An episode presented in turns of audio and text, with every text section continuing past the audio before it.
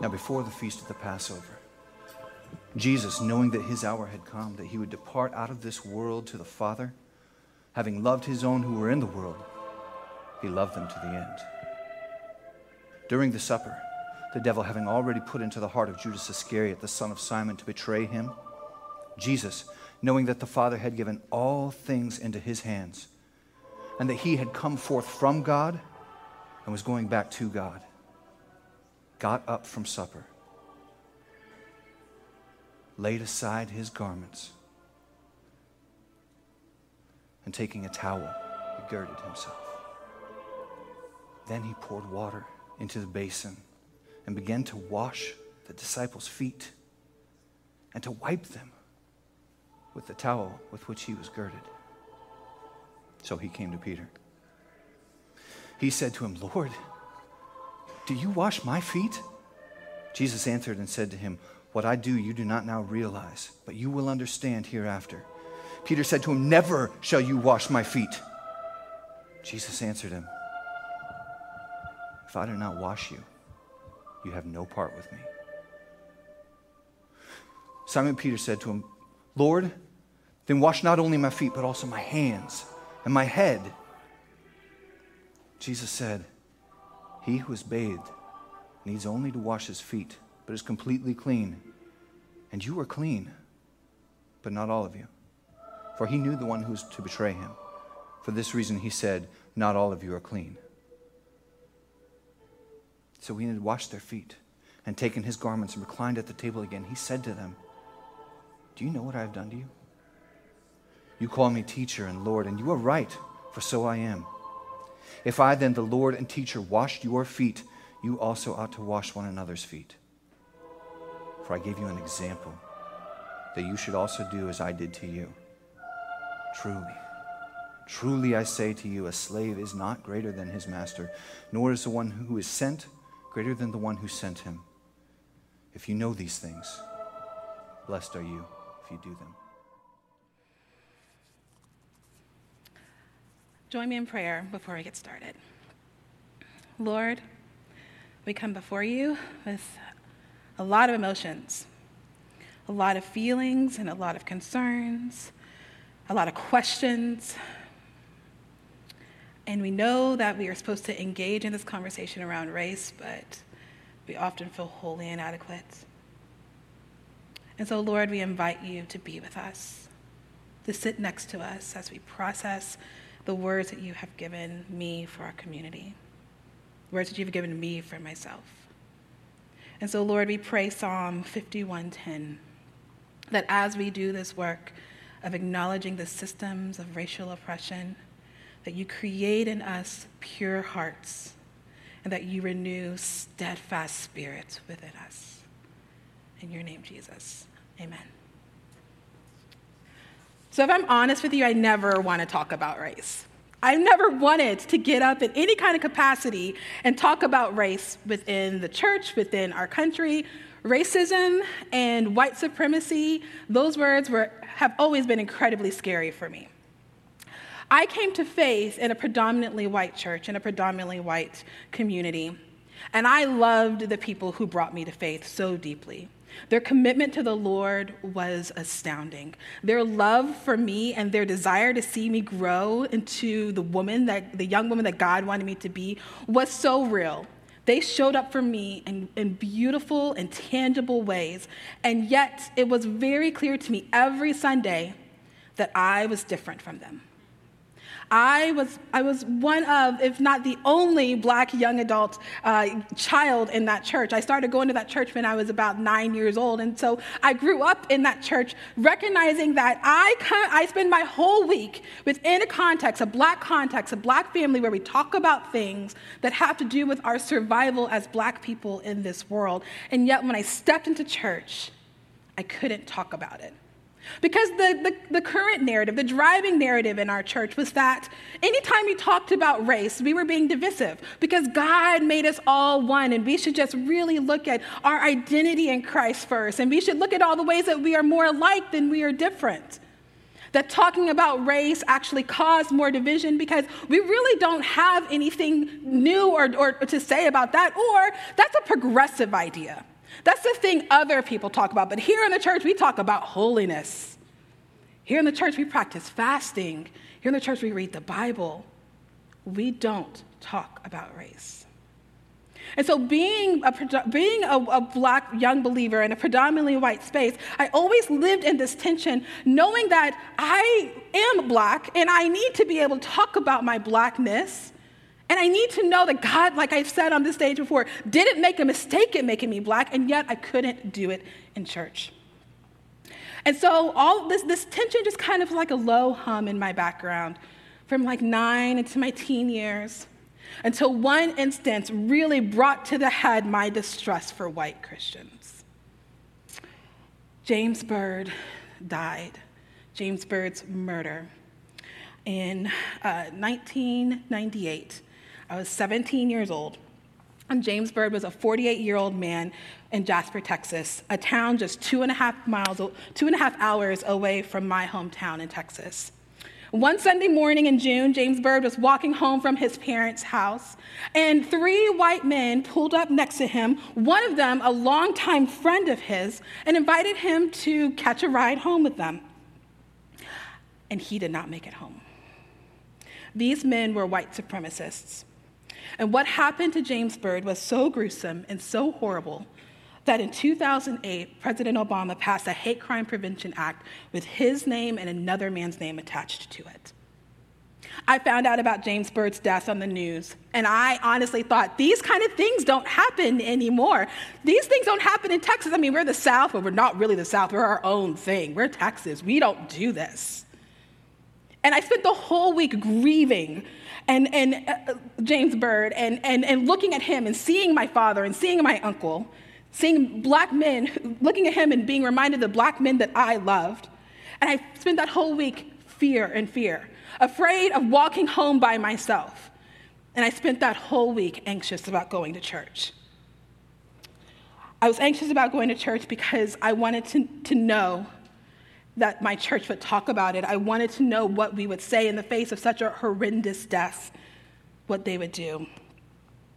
And they didn't do a single thing not the pastor or my Sunday school teacher or my trusted mentors or older friends in the church.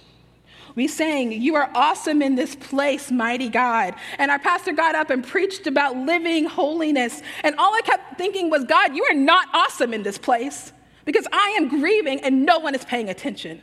And God, if this is the kind of holiness that you want from us, I don't want it. Because I was tired of being the only black person in a Christian context where white people didn't talk about race. And at that tender age of 17, the enemy introduced this lie that I had to process and work through for so many years. It is not safe for you as a black Christian in predominantly white spaces to grieve any type of racially charged death. And that if there's going to be any kind of racial healing in this country, it's not going to include white people because they don't care. They'd rather see black men beaten and dragged to death behind a pickup truck than work together and care about black people's pain. This lie stayed with me for 14 years and then it's reared its ugly head later when another death shook me to the core. But this time I decided to have a different response. In February of 2012, we were living in Boston, and I had three little ones. My oldest was nine years old. And we came in from playing and or we came in from from running errands and, and my oldest was so excited because he, he had just got something with his allowance and so he ran to the floor and he was playing. He didn't even take his shoes off. He didn't even take his hoodie off. He barely took his coat off. And in Boston, you know you need to have a coat when you're out and about in February. And he just was on the floor and he was playing and I sat down and I opened up my phone and I learned about Trayvon Martin's death. Trayvon Martin was a 17 year old boy who decided to go to the convenience store one evening. It was a rainy evening, and so he pulled his hood up over his head. And as he was walking back from the convenience store with an iced tea in one hand and the Skittles that he got from the convenience store, a white neighborhood watchman named George Zimmerman felt like he was a suspicious person. And he made a 911 call that you can go and listen to, and you can hear that George was determined to have some sort of interaction with Trayvon Martin. And that interaction ended with Trayvon's death. And as I sat there looking at this picture of Trayvon Martin in his hoodie that was, that, was, that was shared every time the story came up, I looked down at my nine year old wearing a hoodie pulled over his head, and I felt deep fear again. That it is hard to be brown in this country, and that there is nothing I can do to protect my child or myself. And so that evening, we had to run another errand, and this time I decided to take my kids on the train. And we decided to go to Harvard Square because I needed to pick up some things from the Gap in Harvard Square. And we were walking around Harvard, and my son was still walking around with his coat on and his hoodie pulled up. And the whole time I'm looking at him and I'm saying, Pull your hoodie down, pull your hoodie down. And so we're in the gap, and I buy the things I need, and then we go across the street to the bookstore because that was always their little treat if they came into Harvard Square with me. And my daughter pulled me aside and said, I think Tyson took something from the store. And so I pulled my son to me and I said, What did you do? And he said, Nothing. And so I bent down and I gave my brown son his very first ever pat down. I patted his pants and his coat, and I found the sunglasses he took. And I grabbed them and I held them in his face, and I said, Don't you know this is what they kill us over? Don't you know this is what they expect of us? You're going to go back to that store and you're going to apologize. And that night, as I put them to bed, my daughter was in a different room than her brothers, and I was tucking her in, and she reached up and she said, Mama, if they kill black boys, what do they do to black girls? And that night I laid in bed and I realized that I had to do something with that lie that I was holding. Because my children are biracial. They have a white father, and I cannot let them live in a world where they are as afraid of white people as I was. And so I laid on that bed and I asked God to give me a new way, to create in me a clean heart, and to show me what I should do with all of the pain that I was experiencing because of racism. Last week, Greg taught us um, to pay attention to the systems, the systems in this world, and to pay attention to the, to the spiritual forces that are influencing those systems. We looked closely at Ephesians 6:12 and we talked a lot about how we can be aware of those systems because those systems really do influence the way that we interact with each other, the thriving, the survival, the care of black and brown people in our country. We talked about things like housing and education. Um, there's other areas where these systems come to play, like healthcare and workplace policies and policing and et cetera. And we ask ourselves, how do we as kingdom people doing this work of anti-racism practice spiritual warfare remembering that there are there are influences principalities and powers that influence these systems? Well today we're not going to focus on those systems. We are going to look at how we interact with each other. You see i had a choice laying in that bed to stay angry and defensive to white people. Or I could choose to not be terrified of white people and to address the root system, the thing that was going on, white supremacy as the problem. So the next morning, after I prayed and cried that night, having to deal with all of my anger and frustration that I had towards white people, I read Ephesians 6:12 again. Ephesians 6:12 says, "For our struggle is not against flesh and blood, but against the rulers, against the authorities, against the powers and the principalities." But I want to hang out on that first part because Greg did such a great job talking about the rulers and the authorities and the powers and the principalities. I want to hang out on that first part because that first part stood out to me that next morning that we wrestle not against flesh and blood.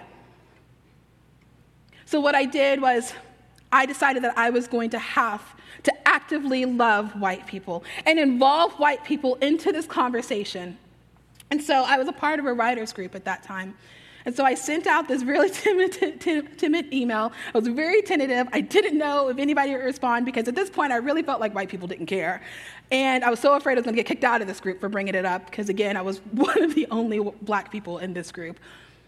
And I emailed them the picture of Trayvon Martin, and I showed them the picture of my son that my husband took in his hoodie. And I said, I can't get over my pain. And so George Zimmerman decided that he was going to stand his ground. That was a law um, in Florida that he used to validate what, why he did what he did. And so I said, I want to stand our ground in prayer. Does any one of you white writers want to stand your ground with me and send in a prayer? And my inbox filled filled with white women who are saying, I don't ever really talk about race, but I love you and I'm willing to write a prayer. Or I have been thinking about Trayvon Martin since I first heard about it, and this is one way that I can take what I have and, and, and use my voice against racism. Yes, we will stand our ground and pray with you. And their faithfulness reminded me of all of the white people, all the white Christians who, like I said, loved me well and it reminded me of all of their humanity. And it reminded me of something that I learned from Dr. Martin Luther King that oppressive systems affect the oppressed people and the oppressors. That this brokenness that has been ushered in by white supremacy, by violence to black and brown bodies, affects black, brown, and white people. All of us have struggled to hold on to our humanity because of this principality and power. And my job at that moment was to love my white brothers and sisters well by making space for them and inviting them into my pain and trusting, trusting the good in them. Their faithfulness combated the influence of the enemy that all white people don't care, or all white people are afraid of black people, or that I'll never be able to be my full black self in predominantly white spaces. And I have evidence from the Holy Spirit in every single one of those prayers that they sent in that the Spirit was moving on their hearts. The Spirit is moving in white people that, who want to see an end to systemic racism. And as much as I can, I will hold on to that humanity and honor it. And that brought me to this realization that my work as a kingdom person to dismantle racism is going to have to be more than just learning. It's going to have to be more than just going out and doing things. Dismantling white supremacy is a heart issue for every single person engaged.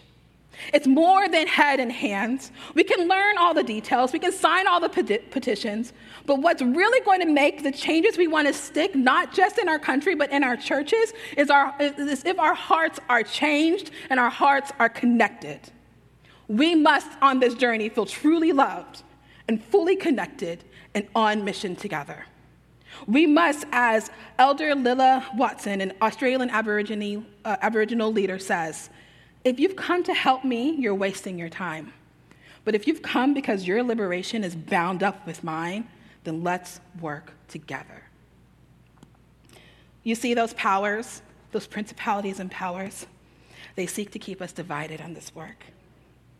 And this, and this happens in a myriad of ways, mostly in our emotional responses to each other as we're doing this work defensiveness and anger, overwhelm, fear, frustration, shame, guilt, even annoyance. And as we look back at our passage from last week, I want us to pay special attention again to Ephesians 6 12. For we wrestle not against flesh and blood. So when all of those emotions come up, we don't fight with the other person because those emotions make us feel uncomfortable. We fight for that other person because those emotions make them feel uncomfortable. We never fight against fellow image bearers. But if we're not careful in this work, we can create new us and them dichotomies. For, for instance, the white person who is learning versus the skeptical racist. The principalities desire nothing more than to inflict a new version of conflict. And in my work, I have seen this over and over and over again. If you know anything about me and my work, and if you've took my reconciling love class, you know that there is one thing that I emphasize, our posture in this work. This approach to anti racism combines the challenge to dismantle white supremacy with our calling to be peacemakers who reflect Jesus' sacrificial love. My shorthand for this approach is I'm an anti racist peacemaker, or I am doing anti racist peacemaking because I do care about what you know. And as a teacher, I will try my best to make sure you are well educated about the, the, right, the right things to say and the, and the right ways to think about this and tie them to Scripture as much as I can. But that means nothing if we don't have the posture that says we are going to do this work together. I will always, always, always champion love and unity over your intellect and the books that you read. This is how we are going to engage in this work to kingdom people. This is what we are being asked to remember that we wrestle not against flesh and blood. As followers of Jesus, we should have a different posture we should take as we engage in this Kairos moment. And so you've heard us say that this is a Kairos moment. And basically, what that means is that this is a moment that requires a response. That the response that we have, the ways that we engage in this moment, will have implications, will affect possibly generations to come. Like, think about Esther. She was in her own Kairos moment. She was called to speak up on behalf of the Israelites. And what she did, what she brought to that moment, affected generations to come. We have smaller kind of Kairos moments like accepting or rejecting a marriage proposal or moving to another state. A Kairos moment is a moment that asks you to pay attention and respond. So, what if in this Kairos moment, as we revolt against the powers, and in this case, systems of racial oppression, we choose to revolt against them through education and prayer and activism and conversation, and we choose to respond to those forces that conspire to keep us interpersonally divided and distrustful of each other by choosing to respond in love. What if, as we're dismantling the systems, we're also committed to protecting and building up the covenant to each other as brothers and sisters in Christ?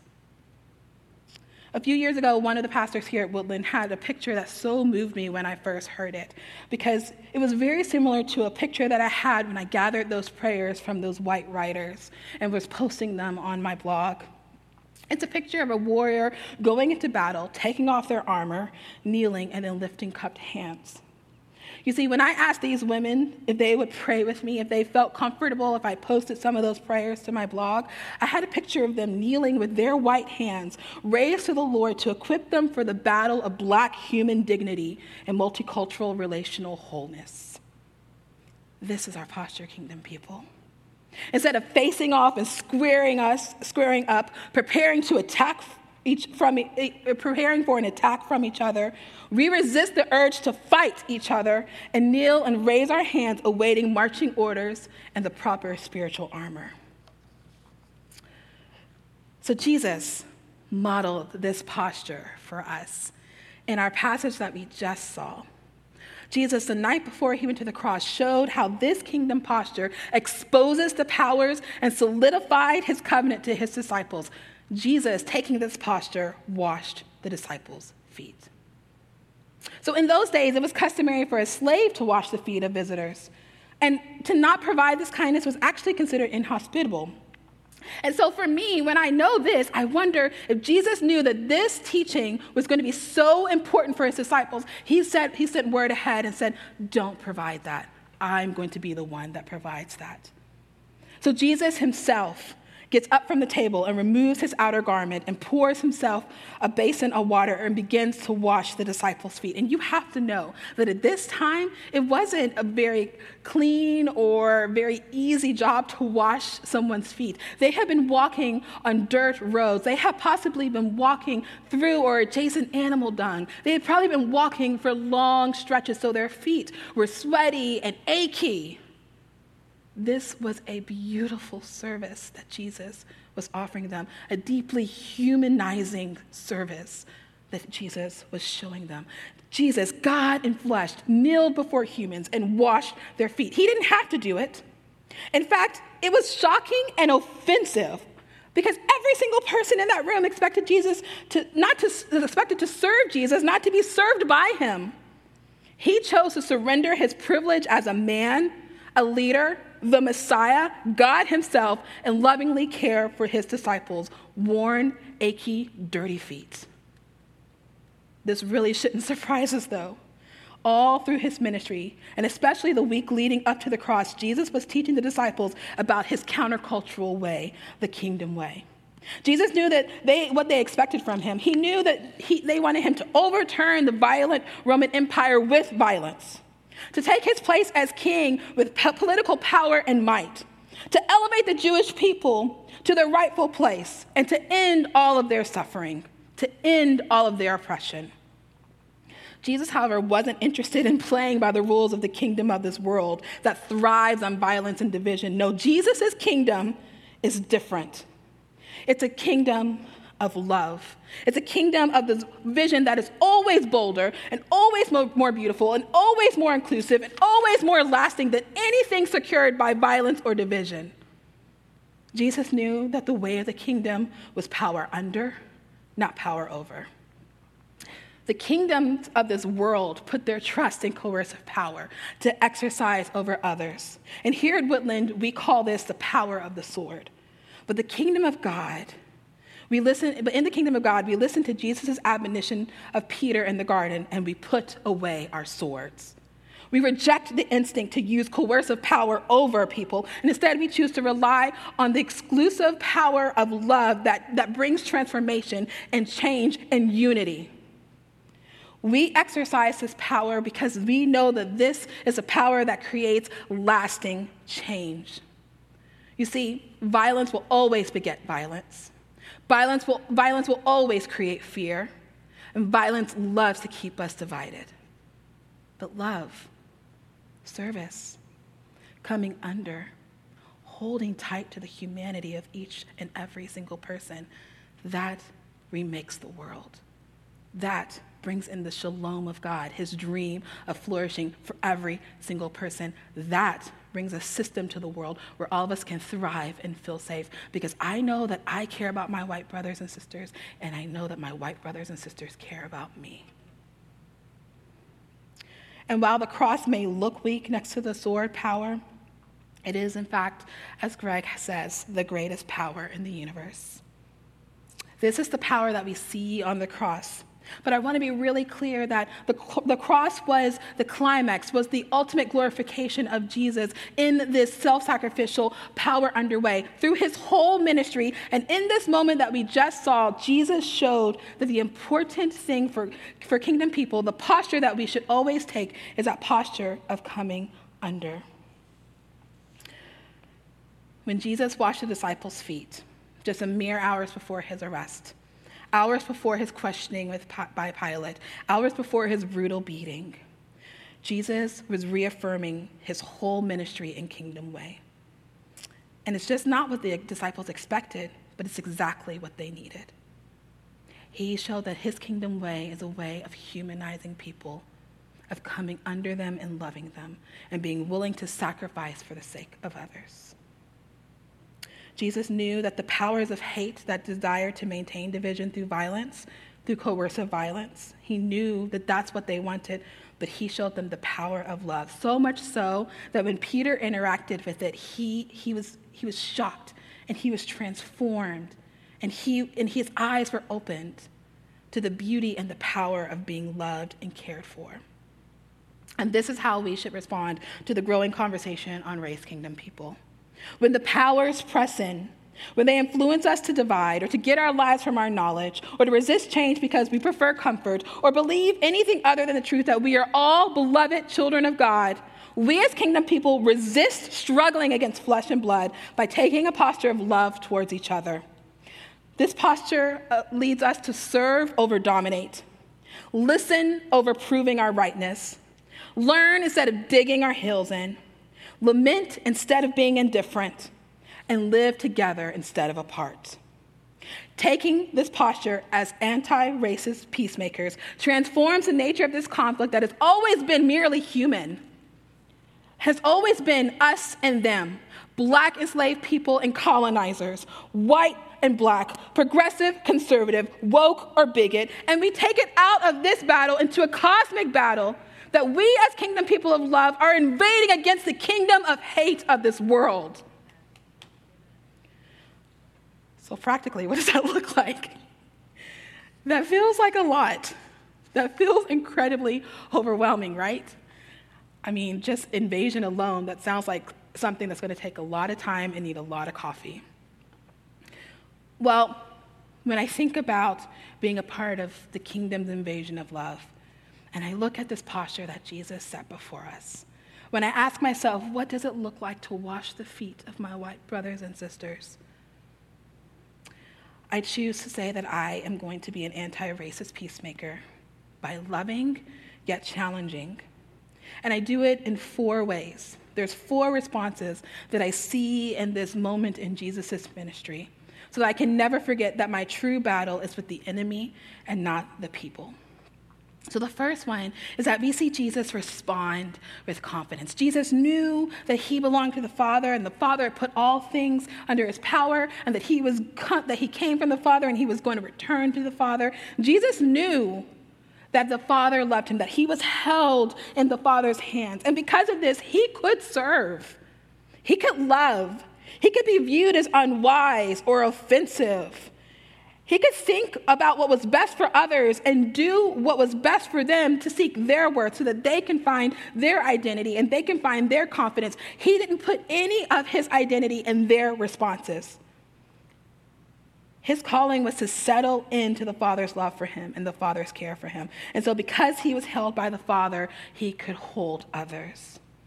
In this work as a black woman, as I choose to do this, have this posture of an anti racist peacemaker, I have received a lot of pushback. That people think I'm being too nice to white people, that I lack a certain level of anger, or that I haven't experienced racism enough. But I can tell you that choosing this posture has been one of the hardest things I've done as a Christian.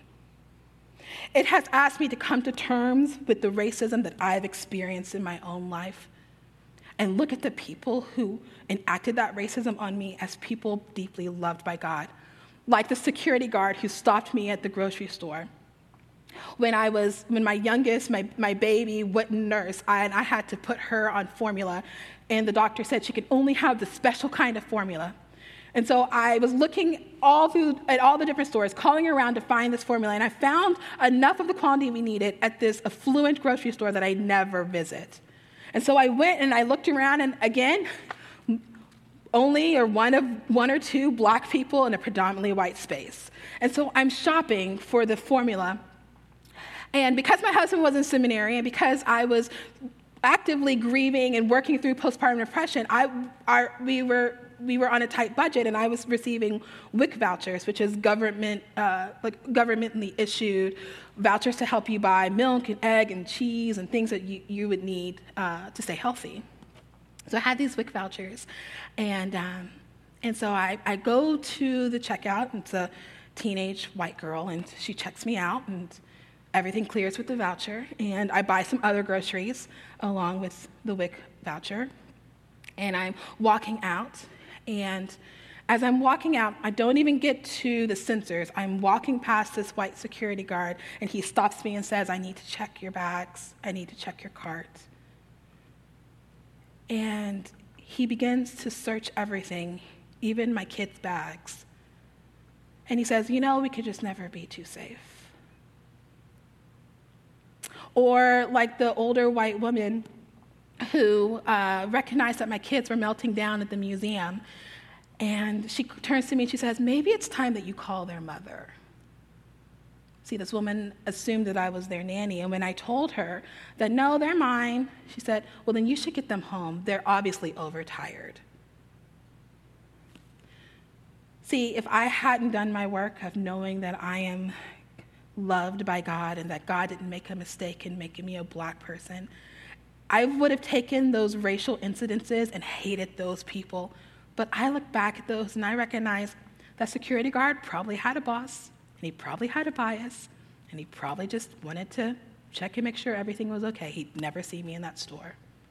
Or that older woman was probably really annoyed because my kids were really annoying. And she probably looked at me, a young black mother, and thought, she's incapable. She can't handle it. Let me offer my advice. So I have been wounded, and I do have stories of racism. But I'm choosing to not let my anger lead my response. I am choosing to love. And I can only do this because I know who has called me to be a peacemaker. I know who made me black, and I know to whom I belong. The next thing that we see in Jesus' response is that Jesus responded with humility. In the same way, um, that this was this act, this act of getting down and washing the disciples' feet was a deeply humbling act. And it was resist and it was Jesus' way of resisting being glorified and praised for his work, but saying, I am your teacher. I'm here to show you a different way. I will go first. Right after George Floyd's murder, my husband and I, as clergy in this city, were invited to so many different rallies and protests and conversations. And one of the ones that stood out to me the most, the one that I feel like was the best picture of a modern day foot washing, was this black clergy led walk, silent walk, and then protest, um, or rally rather. And what I loved about it was I came to this space and I looked around at all of these white leaders in this city who said, I've come to the space to learn from black leaders about what is going on in our city, in our country around race. And the way that the, the walk was set up was the, the black clergy would, would get out in front, and then the white clergy would get behind, and then their congregations and their community would, would pull up their rear. And, it, and they encouraged us to stay silent and, and take whatever posture of prayer we wanted as we were walking. And the whole time, as I was walking, I kept praying for those white pastors behind me who, in their own way, were washing our feet or saying, You guys are tired. You're tired of not being listened to. You're tired of seeing people that look like you suffer and die, and we are going to be a part of ending it. We are behind you. We've got you. So Jesus responds with humility. And this humility is incredibly important because it brings with us a sense that we don't have it all together, that we need each other, and ultimately we need to, to kneel with cupped hands to the Spirit to show us what to do next. The next response from Jesus was that he responded in truth. Y'all, there can be no reconciliation without truth. So I'm skeptical of any racial justice teaching that doesn't tell the whole story of chattel slavery and its implications on black people. I'm skeptical of any teaching in the church about racism that doesn't talk about how the church has been a part of sustaining white supremacy and racist systems and ideologies.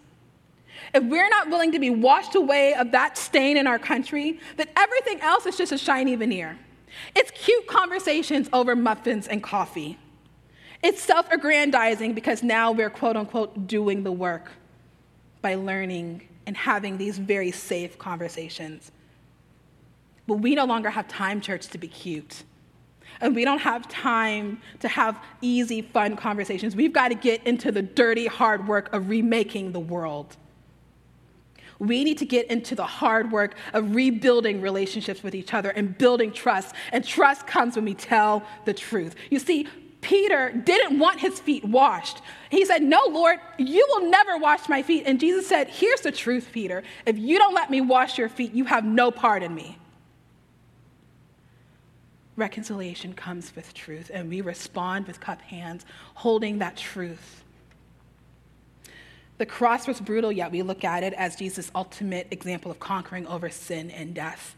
So, if we're going to be honest about conquering white supremacy, we really want to do this, we've got to look hard and long at slavery.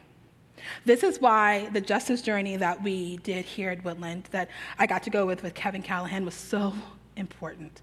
Kevin is one of my favorite teachers about cruciform love of Jesus, about that sacrificial love of Jesus. And as we planned this trip, we knew that it was important for his predominantly white group of, of students who have committed to nine months of discipleship of the kingdom way, that they go on a trip that asks them to look hard, look long, and examine the brokenness in our country because of slavery. We went to um, the Legacy Museum that Bryan Stevenson um, built, and we stood underneath pillars, concrete pillars, with names of black men who were lynched. And we stood together and we looked at the dirt that was taken from the ground that held the blood of black bodies broken and beaten simply because they were black. And that group, that group had the most profound conversations the most beautiful responses. I sense the Spirit knitting us together, but changing our hearts. And then the last thing that we see in Jesus' response is to respond with an invitation. Jesus says, Now that I, your Lord and teacher, have washed your feet, you also should wash one another's feet. I have set you an example that you should do as I have done for you. And very truly I tell you, no servant is greater than his master, nor is a messenger greater than the one who sent him. Now you know these things, you will be blessed if you do them. We should recognize that we are invited with God into this Kairos moment. That we get to be the generation that's on the right side of history to say, we stood up and we, we spoke for change and we brought love where there was hate. But we need to remember that the work of dismantling racism is not just recognizing and repenting of and repairing the damage done over 400 years of, of, oppression to black and brown people. We have to do all of that work, but we also have to know that this work is deeply interpersonal. And that is when we are invited to come to this conversation and to be able to, to take a moment and look at how we are feeling, what's going on within ourselves we need to cultivate spaces where we can talk about all those emotions and, and the prejudices that we bring and, and know that those spaces are judgment free. Know that those spaces are committed to your flourishing. We are invited to create a completely different culture, kingdom people, when we talk about race. This is the work of healing fractured relationships. It's the work of peacemaking through power under, not power over might. It's the work of learning to serve each other along the way because anti racism peacemaking work requires us to be fully human so that we can hold on to each other's humanity. You, white, and me, black. You who is constantly walking on eggshells because you're not used to thinking about the world in terms of systemic racism, and me who walks on similar eggshells because I'm never fully honest to be, never fully able to be honest about the pain caused by those systems. You who is angry about the labels put on you, and me who's angry about those labels too, because so often when we start doing this work, we start talking about those labels instead of the actual work of, of rebuilding relationships with each other. We are both affected by racism. Our liberation is bound up with each other. We're affected by racism in two wildly different ways. And we have to be careful, kingdom people, because conflict awaits around every corner as we seek to understand what has gone wrong and make a better future for ourselves and our children. Friends, we're invited into this powerful, chain breaking, humanity restoring, self giving kingdom way. If we don't build our anti racism work on the love of Jesus, we are missing something essential in this fight. That love will sustain us, that love will unite us, and that love will catch the attention of the world and say, that is different, that will last. So, this is why when I teach anti racism, I always start our time together with this kind of affirmation. I say, peacemakers, and I ask them to say it back to me. And I say, I love you. And then they say back to me, I love you, which always feels really good. And I say, I think you're smart. And they'll say, I think you're smart. And I say, I will believe the best about you. And they say back to me, I'll believe the best about you. And then we say, we can do this together. So as I close, I want to read one of the prayers that one of those white women wrote. This white prayer warrior has asked to remain anonymous. But this is our benediction as we go forward. And remember that we wrestle not against flesh and blood, but that we protect each other in the trenches because the battle is, is, against the principalities, and the goal is to keep building each other up while we destroy those oppressive systems that the principalities have constructed. We are anti racist peacemakers who hold on to each other's humanity. So, this is our invitation and this is our benediction to do the work. If you feel comfortable, will you extend your hands as if you're receiving a gift? And let me pray over you. Abba, on my face I come. I lay at your feet, my prayers offered in body rock, rocking sobs. I lay broken by evil, broken by violence, broken by death broken by birthday candles that will never meet breaths, by graduation celebrations with empty chairs, by marriage vows never to be exchanged, by, by grandchildren never to be celebrated, by parents who will die without their child at their side. I lay before you broken. Rising to my knees, I come. I come in kneeled repentance, hands clasped, eyes beginning to open. I see systems of oppression, systems that have benefited me, a white woman. I see mothers on the losing end of these systems who are mourning. I've never seen them quite so clearly. I've never heard their cry so loudly. I come in repentance. I come pleading comfort. I come pleading for every soul wounded by every trauma and every death. I come pleading for comfort. I come praying for perspective. Open my eyes wider, Abba. Open the eyes around me. Sear into our collective response, white, black, and brown, an awareness that beneath our differences run identical currents of love, playfulness, ache, trepidation, and hope. We come praying for perspective. Climbing to our feet, we come. We receive your outstretched hands, Abba, and rise to obey. We rise to use the voice you've given us. Though it quivers, we use it to speak your hope. We speak your supernatural peace over every aching soul. We speak freedom from every fear that permeates humanity. We speak your transforming love over hard hearts and closed minds. We speak the power of your restoration into racial divides. We speak light into darkness. We speak life over death. We rise, Abba, and we speak Jesus. Amen. So, friends, I hope that you respond to this invitation. I am rooting for you. I love you. I will believe the best of you. We can do this together. I want to encourage you to continue this conversation in several different places. Um, join the gathering groups. They're a great space for you to process any of those emotions that I brought up in this conversation with other people. Those are places that Pastor Shauna has worked really hard to keep judgment free and safe for you. I also want to encourage you to join Pastor Shauna, Shauna and um, Dan and myself on the Musecast. We are going to go deeper into this conversation. I'm very nervous to find out what we're going to talk about, but it's going to be good. So join us, uh, and that might be a space where if you have questions, you can go ahead and email those in, and we will process some of those. And then the last thing I want to remind us is that yes, this is a spiritual battle, and we know that the Spirit uh, desires to meet you in any of those emotions and those fears that you have. And if you want to process them um, with a prayer warrior, we have prayer rooms opened up for you. So please show up there and allow yourself to be equipped for this battle. All right, friends, go in peace to love and serve the Lord. Amen.